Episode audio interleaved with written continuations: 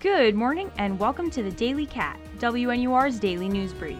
I'm your host, Angelina Campanile, with a few things you need to know today. It's Monday, November 16th. The Northwestern Wildcats are now 4-0 after defeating the Purdue Boilermakers over the weekend 27-20. The Cats will play the Wisconsin Badgers this Saturday, the 21st, at 3:30 p.m. Central at Ryan Field.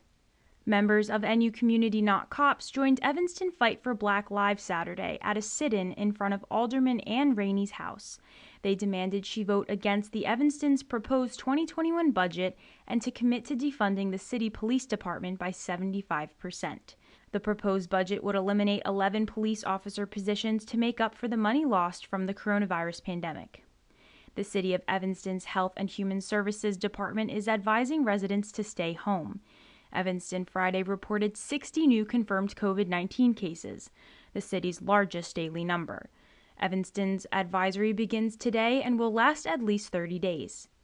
The Illinois Department of Public Health Sunday reported the state has 574,616 COVID cases and 10,742 deaths. The 7-day statewide positivity rate is 14.8%. As of Sunday night, 5,474 people in Illinois were reported hospitalized with COVID-19. More than 1,000 are in intensive care units.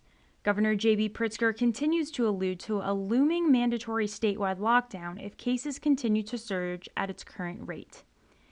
Illinois' driver services facilities will close for in-person business for 3 weeks starting Tuesday because of COVID.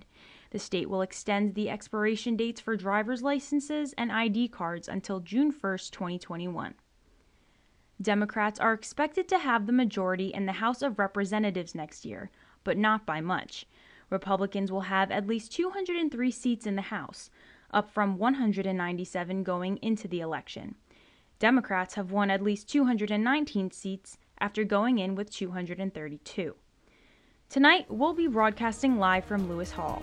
Tune in to 89.3 at 6 p.m. Central to hear about abolitionist Angela Davis at Northwestern, online learning during peak hurricane season, and more on COVID.